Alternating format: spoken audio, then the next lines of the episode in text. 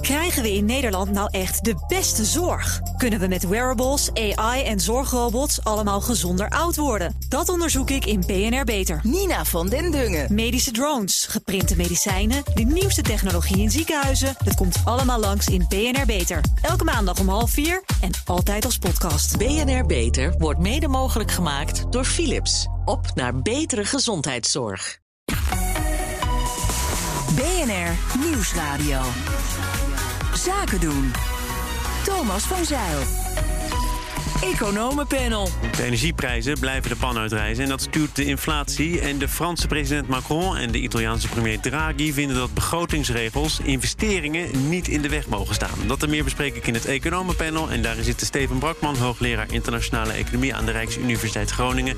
En Bert Verlijn, senior econoom van ING. Fijn dat jullie er zijn.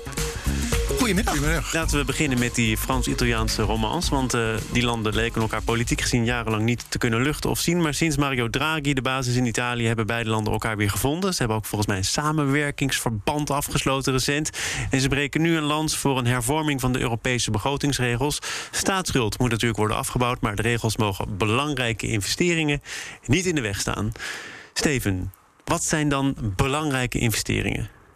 Nou, kijk, wat zij willen is afschaffen van die begrotingsregels uh, van het uh, Groei- en Stabiliteitspact. Dat willen ze en willen ze al jaren. Dus dat ze elkaar nu gevonden hebben, dat is op zich interessant. Hè. Ze hebben vorige week een ingezonde brief geschreven in Financial Times. Maar eigenlijk zien we hier een voortzetting van een wens van Zuid-Europa. Uh, en die wens bestaat al sinds uh, ja, 2010, de vorige financiële crisis. En ze willen daar eigenlijk uh, mee voortgaan. Dus wat is er gebeurd in die vorige financiële crisis? Is dat de ECB heeft heel goed werk gedaan. Die heeft gezorgd dat we niet in een echte zware depressie terechtkwamen. En de regeringen die trapt op de rem. Wat precies verkeerd was. Nou, Zuid-Europa die wees daar voortdurend op. Wij hadden minister Dijsselbloem die zei van nee, we moeten bezuinigen, bezuinigen, bezuinigen. Want de begrotingstekort neemt grote vorm aan de staatsschuld loopt op, moeten we niet doen. Nou, wat we eigenlijk in de loop van de tijd geleerd hebben, dat dat geen goed beleid is. Dus de ECB heeft ons toen gered. De regeringen deden eigenlijk precies het verkeerde onder de leiding van Noord-Europa. En Zuid-Europa wees op de, op de grote fouten die gemaakt werden. Dus we hebben een, een recessie en we maken dat zwaarder door niet uit te geven. Nou, Zuid-Europa vond elkaar daar. En heeft eigenlijk dat beleid uh, heeft voortdurend aangegeven dat ze die begrotingsregels willen loslaten. En dat ze ook die staatsschuld niet zo groot hoe, probleem Hoe strikt werden die begrotingsregels dan nageleefd? Want je kunt wel zeggen, ja, we pleiten voor meer flexibiliteit. Maar door nauwelijks een sanctie te heffen op het moment dat je die regels overtreedt, is er toch al sprake van een zekere flexibiliteit? Er waren geen sancties. Nee. Dus het was eigenlijk voortdurend politiek gesteggel. Uh, dat Noord-Europa zei van ja, jullie moeten, jullie moeten zorgen dat die begrotingsregels worden nageleefd. Nou, dat, dat deed Zuid-Europa niet, ook met goede reden. Uh, maar dat gaf spanning in het systeem. En wat we nu geleerd hebben, ook dankzij corona, is dat de overheid wel degelijk een grote rol kan spelen door de uitgaven te vergroten op het moment dat het nodig is. Nou, dat is in, met de, de COVID-periode gebeurd. Dat is heel goed geweest. En eigenlijk wil uh, Zuid-Europa. Macron en Draghi willen daar nu een, een systeem van maken. En maar, maar dat... mijn vraag was, want ik merk dat we, dat we mooi deze discussie al bijna helemaal gaan voeren. Maar wat zouden dan belangrijke investeringen zijn? Want je haalt hem zelf al naar voren in je antwoord. Jeroen Dijsselbloem die gaf in oktober in het FD een interview. Die zegt: wie bepaalt dan wat investeringen zijn? Mag je uitgaven voor onderwijs oormerken als investering? Mag je investeringen helemaal buiten de begroting houden? Of moeten die daar dan toch met een bepaalde afschrijvingstermijn in belanden? Nou, Dit leidt tot een politiek mijnenveld. Dat, ja, daar heeft, hij, daar heeft hij gelijk in. Dus ik, dan geef ik het woord aan Bert. Maar, de, zeg maar daar heeft hij gelijk in. Uh, waar moet je in investeren? Nou, zaken die op langere termijn de groei stimuleren. Nou, onderwijs is daar een heel goed voorbeeld van. Ja, en het is denk ik ook belangrijk om de discussie niet direct dood te maken met de details, hoe je het in gaat vullen. Volgens mij is de vraag inderdaad van ja, hè, hoe komen we nu naar een, uh, naar een, uh, een systeem, een, uh, de spelregels binnen Europa, hoe wij begrotingen vaststellen. en wat, wat kan je daarmee, daarmee doen, zodat je op duurzame, ehm, een duurzame groeivoet kan, kan, hand, kan handhaven. Want wat we gezien hebben, is dat de afgelopen periode heeft ook de vraag veel prangender gemaakt. Want we hebben hebben momenteel een uitzonderingsclausule waar we uh, in zitten. Uh, overheden mogen uitgeven wat ze willen vanwege de exceptionele economische situatie waar we in zitten door de pandemie. Tot 2023, Tot, En dan 2023 zouden we ons daar weer aan moeten gaan houden. Uh, als we die, dat niet verlengen. Wat gebeurt er in de praktijk als we even op de achterkant van een sigarenkistje nu kijken wat dat, wat dat betekent? Nou, de huidige regels zouden betekenen dat een land als België bijvoorbeeld een, een daling van de eigen begroting, overheidsbegroting van 5% zou moeten hebben. nou, 5% van BBP. Nou, dat is gigantisch. Dat betekent dat je jezelf in een enorme recessie zou doen laten belanden. Dat zijn dingen die niet houdbaar zijn. Dat zien we in Nederland ook wel dat het niet houdbaar is. Dus we moeten eigenlijk worden we door die coronacrisis geforceerd om eens een keertje reëel, structureel na te denken over wat voor een regels je dan moet hebben. En dat je daarbij kijkt naar investeringen die er uh, daarbuiten zouden vallen. Ja, op zich lijkt me dat best logisch. Het is inderdaad in de praktijk heel lastig om het uit te voeren. Maar laten we vooral nadenken inderdaad over wat voor een dingen uh, je nou kan doen. om dat kom meteen bij Steven, maar om nou te zeggen... ja, god, over de uitvoering worden het wel eens... of het is flauw om daar meteen op te wijzen. Maar daar gaat het toch juist om. Dijsselbloem zegt in hetzelfde interview... wat Steven ook al uh, signaleerde... namelijk, we hebben allemaal regels die we niet handhaven. En als je er nu voor pleit om dingen weer aan te passen, maar niet duidelijk maakt wat investeringen zijn. Waar heb je het dan nog over? Nee, je moet je ook doen. Maar volgens mij moet je, moet je niet zeggen van, ah, maar je kan het toch niet. Hè, het is toch nooit, nooit te handhaven. Uh, dus daar maar dat heeft, beginnen dat, dat heeft toch de afgelopen 20, 30 jaar wel uitgewezen dat er nauwelijks wordt gehandhaafd? Nou, maar dat is al op de huidige regels. Dus dat we, daar, dat we hier een verandering aan moeten gaan brengen, dat lijkt me helder inderdaad. Maar laten we eerst vooral eens kijken. Zeg maar, volgens mij moeten we beginnen met wat is het wat we voor elkaar willen krijgen. En daarna, hoe moeten we dat uit gaan voeren? En wat we volgens mij voor elkaar willen krijgen, is dat we in Europa op een duurzame wijze kunnen groeien. Zonder dat we daar uh, problemen met onze staatsschuld van uh, krijgen. Nou, die zijn al heel hoog. Dat je daarvoor je economie daarin moet, moet voeden. Dat je die investeringen moet doen. Zodat het groeipad van je economie op langere termijn wat hoger komt te liggen dan we de afgelopen tijd gezien hebben. Dat lijkt me ook evident.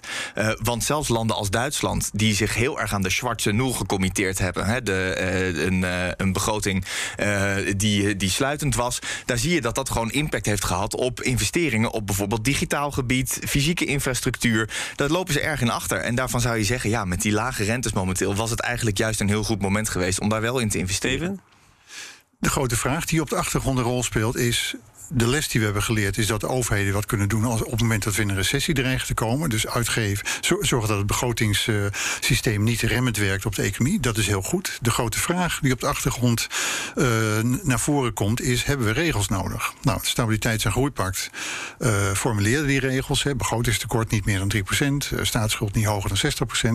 De grote vraag die we op dit moment ons moeten stellen is: zijn die regels nodig? En ik denk het wel. Dus ik ben ook uh, betrekkelijk liberaal als het gaat om uh, overheidsuitgaven op het moment dat het nodig is. Maar ik denk wel dat we in Europa regels nodig hebben. Dus denk, denk weer terug aan uh, de eurocrisis van 2010 in Griekenland. Dan zie je toch dat één land dermate veel afwijkt van de rest van Europa dat dat spanning oplevert. En dat geeft allemaal gedoe. En dat wijst er toch op dat we op, op, op een of andere manier. Ja, we zitten nou eenmaal met een aantal landen in Europa, een aantal landen in het eurogebied. Het ene land doet het beter dan een ander land. Dat zal altijd zo zijn en altijd zo blijven. En met die spanning moeten we om leren gaan. Nou, en dan zijn regels toch goed dat, dat niet uh, alles maar kan. Dus ik denk wel dat we uh, die regels nodig hebben. Nou, wat ik begrijp van uh, Macron, volgend jaar of volgend half jaar worden ze voorzitter. dat, dat hij in maart een grote conferentie wil organiseren met regeringsleiders om hierover te gaan, gaan praten. En ik denk dat dat heel goed is. Dus mijn idee is: wees niet zo zenuwachtig als de staatsschuld eens een keer een beetje oploopt, maar zorg wel dat er goede regels zijn. Nee, dat denk ik ook. Ik pleit ook absoluut niet voor een soort Mad Max-achtige situatie waarin dit een totale anarchie uh, dreigt te gaan worden. Maar ik denk wel dat het inderdaad heel goed is om er nu met elkaar over na te denken. En de Europese Commissie heeft hier ook een startschot voor gegeven. Heeft gezegd van nou, hè, kom maar met ideeën en voorstellen om, uh, dit, om dit te verbeteren. En ja, je, komt in, je loopt inderdaad snel tegen praktische problemen aan. Maar het is wel heel goed dat er over nagedacht wordt om inderdaad met iets te komen. Waarbij we ook die lessen uit de eurocrisis meenemen. Want ik ben het helemaal eens met, met Steven. Hè. Dit, dit komt vanuit de basis van de eurocrisis, waar we geleerd hebben dat het bezuinigen om uh, de staatsschuld naar beneden te krijgen eigenlijk maar heel slecht Nog uh, één ander uh, element noemen, namelijk de ECB. je ziet nu al in die rentebesluiten dat er rekening wordt gehouden met de positie van de zuidelijke landen. Althans, dat wordt aangenomen. Hè. Die zuidelijke landen hebben een grotere staatsschuld. Dus als de rente verhoogd wordt, dan zullen die daar meer pijn van lijden.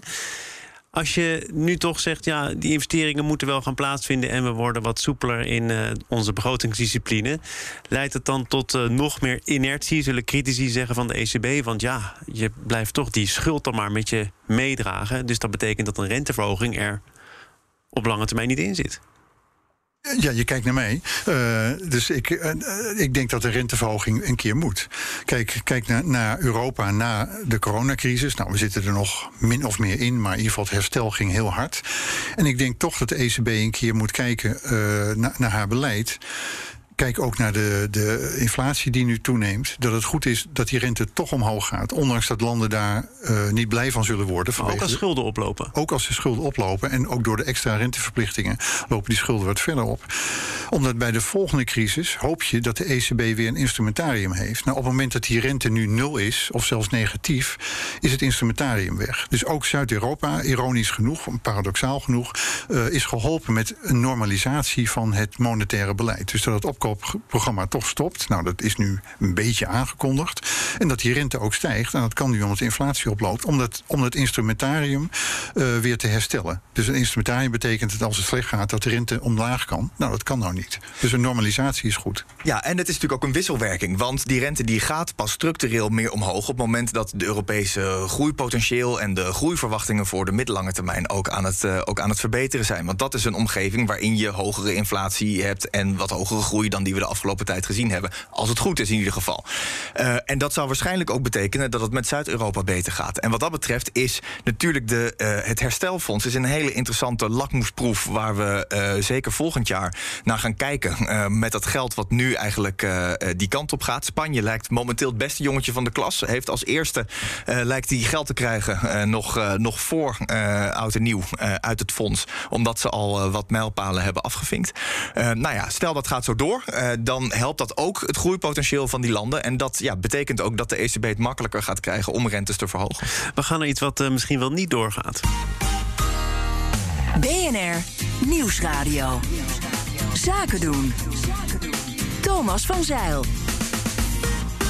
Het economenpanel is de gast, Bert Colijn, Steven Brakman. En we gaan naar Amerika, want uh, president Biden is al lang bezig met wat dat huzarenstukje van zijn termijn zou moeten zijn, namelijk Build Back Better. Maar een senator van uh, West Virginia, Joe Manchin, heeft een steun voor het voorstel ingetrokken. Het lijkt nu ten dode opgeschreven.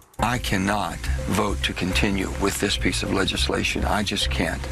I've tried everything humanly possible. I can't get there. Hij zegt uh, dat hij onder uh, geen beding kan instemmen met dit voorstel. Steven, wat zat er ook alweer allemaal in ter geheugensteuntje? Want het is nogal een pakket, hè? 2200 miljard dollar. Ja, er zit, er zit heel veel in infrastructurele uh, investeringen. Maar wat, waar het Biden in feite om gaat, is uh, het sociale programma in Amerika een nieuwe zet te geven. Dus dat hebben we gezien met Johnson hè, in de jaren 60. En eigenlijk wil hij een soort tweede Johnson worden. Met een groot nieuw sociaal programma om de armoede in Amerika te bestrijden. Dus dat betreft uh, ja, subsidies of vouchers om naar school te kunnen. Hè, studiebeurzen, basisschool voor iedereen, kinderopvang. Dus een echt een groot programma om te voorkomen. En dat is wat hij wil. En vandaar dat ook de Democraten zo enorm teleurgesteld zijn in deze senator, demo, democratische senator. Met een open uitnodiging om zich aan te sluiten bij de Republikeinen? Dat wel? Ja, maar goed, in ieder geval, hij, hij ligt nu dwars. Uh, er wordt over gespeculeerd waarom precies. Nou ja, de, hij zou aandelen in de olieindustrie hebben. Nou, dat, dat, soort dingen, dat zou wel wellicht kunnen. Maar het is wel heel jammer dat dit nu op dit moment in ieder geval voorlopig niet doordreigt te gaan. Omdat er een heel groot sociaal programma achter deze uitgaven zit. En wat nou, Bert net ook... wijst hij volgens mij, uh, want die aandelen in de olieindustrie, die complottheorieën heb ik ook gelezen. Maar formeel wijst hij op een oplopende staatsschuld en een inflatie. En de mensen in zijn staat hebben al last van oplopende prijzen. Dus dus die kunnen die inflatie er echt niet bij hebben. Nee, dit is echt onzin. Je kunt uh, de investeringen die hem voor ogen staan, die zullen het groeipotentieel van de Verenigde Staten uh, vergroten. Dus dat is eigenlijk ook een inverdieneffect. Het woord is heel riskant, maar dat is een, uh, een inverdieneffect. En wat hij niet noemt, is dat het een, best een groot bedrag is, maar ten opzichte van de Amerikaanse BNP heel klein. En het is ook uit, of uitgesmeerd over tien jaar. Dus ja. eigenlijk stelt het helemaal niks voor. Nee, ten opzichte van, het, van bijvoorbeeld het, de, de corona-herstelprogramma's die door Trump eerst en daarna Biden zijn aan het begin dit jaar zijn, zijn afgekondigd, is dit, is dit peanuts op de impact die het op de economie heeft. In ieder geval op korte termijn. Ehm, en het is inderdaad, het, het, plan hiermee is om de VS toch een beetje Europeeser te maken. Is het natuurlijk eigenlijk. Hè? De dingen zoals kinderopvang breder toegankelijk maken, gratis basisschool zijn natuurlijk allemaal dingen die veel meer ja, een beetje de, de sociaal-democratische kant op gaan. En dat is in de VS is dat natuurlijk, uh, nou, zeker de afgelopen decennia, uh, juist eerder uitgekleed dan, uh, dan erbij gekomen.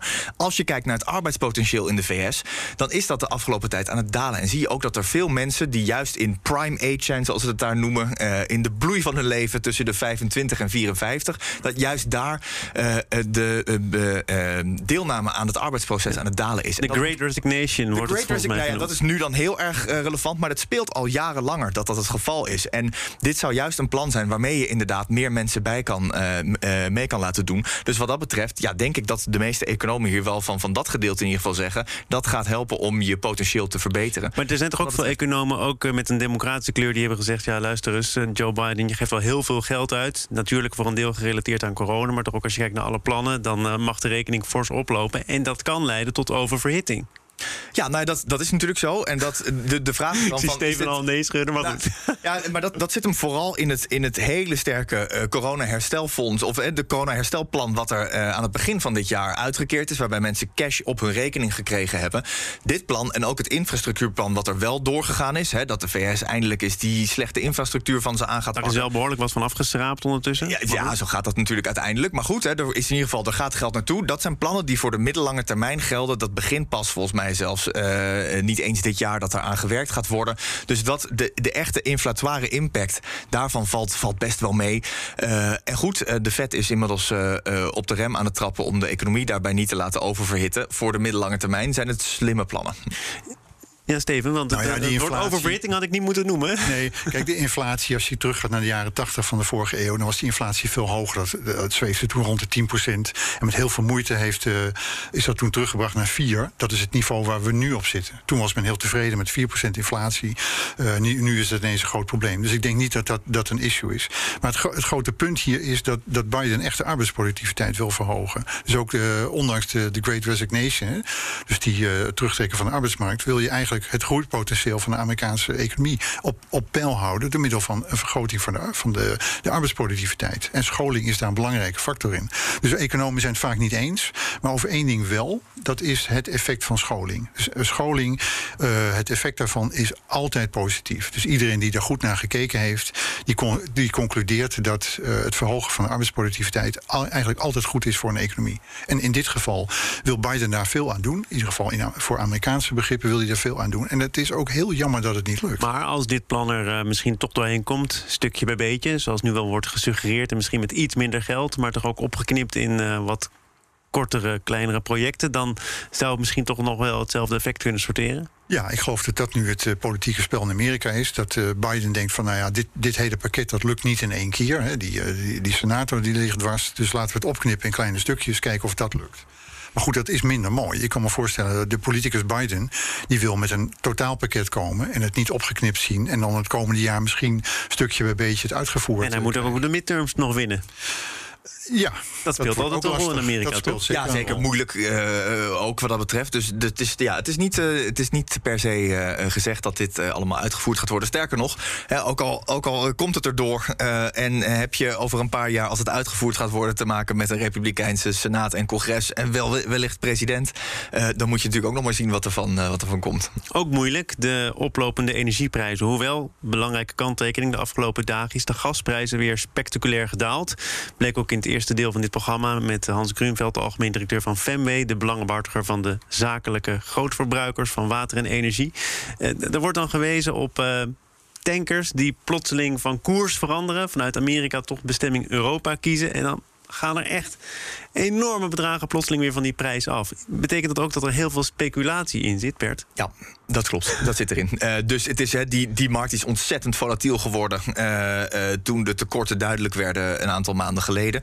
en we zien dat dat nu echt zijn, zijn hoogtepunt wel bereikt met echt gigantische sprongen in die, in die prijzen. De volatiliteit bereikt zijn hoogtepunt. Ja, de prijs ook. Precies. Nou, prijzen hebben we natuurlijk ook gezien. Ja, hè, de denk, je dat we, denk je dat we de top hebben gezien? Eh, Geen idee. Eh, dat is, eh, daar ben ik geen, geen expert op. En ik denk dat je voornamelijk, als je kijkt naar het speelveld waar we momenteel mee te maken hebben, wat ook natuurlijk erg geopolitiek is, ehm, met een winter die eraan komt waarvan je niet weet hoe, hoeveel gas je precies nodig gaat hebben, hoe, hoe koud het daadwerkelijk Ik weet het gaat nog worden. niet. Ik ook niet. Nee, precies. nou ja, dus, dus als we dit zouden weten, dan zouden we ook kunnen voorspellen of er een Elfstedentocht zou komen. En dat zouden de luisteraars Nou, misschien veel maar. interessanter vinden. Hoe dan ook, denk ik dat je kan zeggen dat het echt dat je gewoon zeker nog drie maanden krijgt met, met, met ja, waarin dit echt een de top of mind is voor, eh, voor heel veel mensen. Eh, zeker ook met, precies hè, van, eh, vanwege je vorige gast eh, eh, met of bedrijven van het gas af zullen gaan en dergelijke. Ja, dat zijn natuurlijk issues die enorm, eh, enorm zullen spelen. En het zegt natuurlijk ook iets over eh, geopolitieke spanningen, de internationale verwevenheid van die hele markt. Eh, als Rusland eh, iets doet of juist niet doet, dan zie je dat meteen terug in de energieprijzen. En dat zie je dan weer meteen terug in de inflatie, Steven. Dat klopt. Dus denk aan die, eh, die gasleiding die nu van Rusland naar, naar Duitsland gaat, en Nord Stream 2.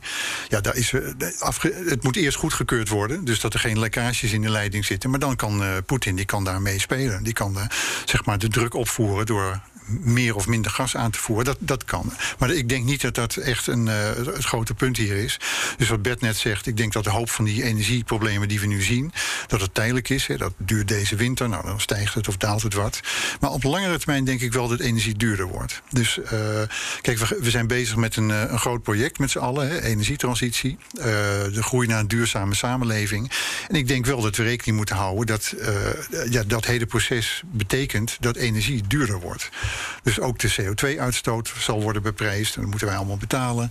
Eh, we zullen ons huis moeten isoleren. Dat kost ook geld. Dus ik denk, afgezien van deze pieken en dalen die we nu deze winter zien, dat op langere termijn energie wel duurder wordt. En dat, Voor veel dat- mensen is dit het bewijs dat er te makkelijk oude schoenen worden weggegooid, fossiel, zonder dat er nog volwaardige nieuwe schoenen zijn gekocht. Nou ja, fossiel. Kijk, Nederland is al een gaseconomie. In Duitsland wil men juist van eh, steenkool naar gas. Eh, wij willen weer van het gas af. Dat is de volgende stap.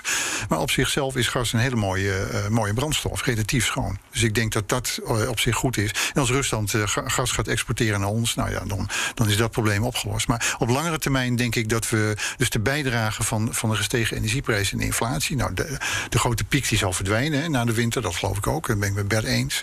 Maar op langere termijn zullen we toch zien dat eh, energie duurder wordt. En dan zie je dat mensen met relatief minder te besteden een groter deel van hun inkomen kwijt zijn aan energie. Dus dat zijn dan ook de mensen die wat sneller in de problemen komen.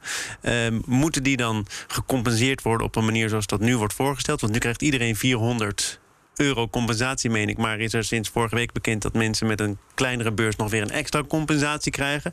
Is dat hoe je dit dan het beste kunt aanpakken, Bert?